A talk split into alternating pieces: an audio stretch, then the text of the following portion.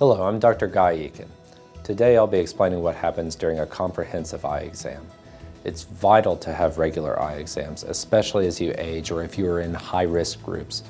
Early discovery and treatment of macular degeneration, glaucoma, and other eye diseases can make a big difference.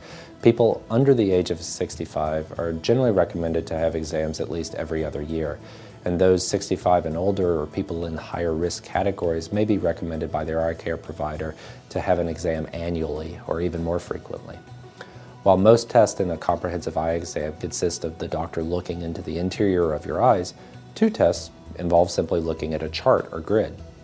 One is the familiar eye chart or visual acuity test.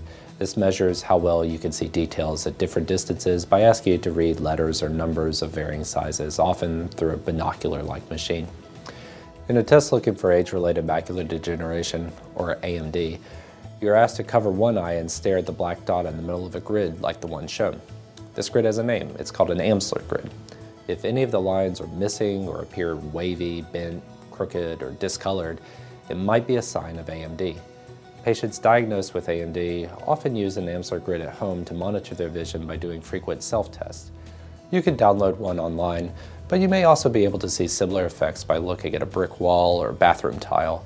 The secret is to check yourself on a regular basis. Some people hang an Amsler grid on their fridge or in their medicine cabinets. There are half a dozen or more tests the doctor may conduct by looking into your eyes. For some, but not all, the doctor dilates your pupil, which helps them more fully see the back of the eye.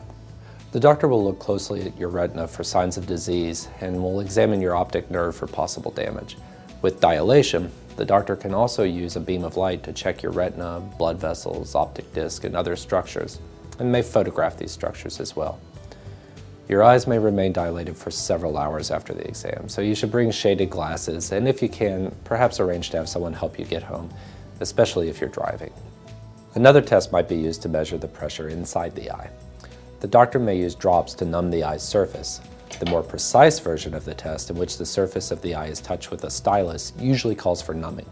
It is quick, and you may not even know the test has been done since you won't be able to feel the touch of the stylus. If the doctor is using the puff test, in which only air touches the eye, the numbing drops are not needed.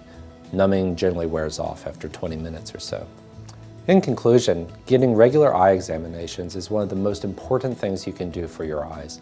If you haven't been examined in the last year or two, why not pick up the phone and make an appointment right now?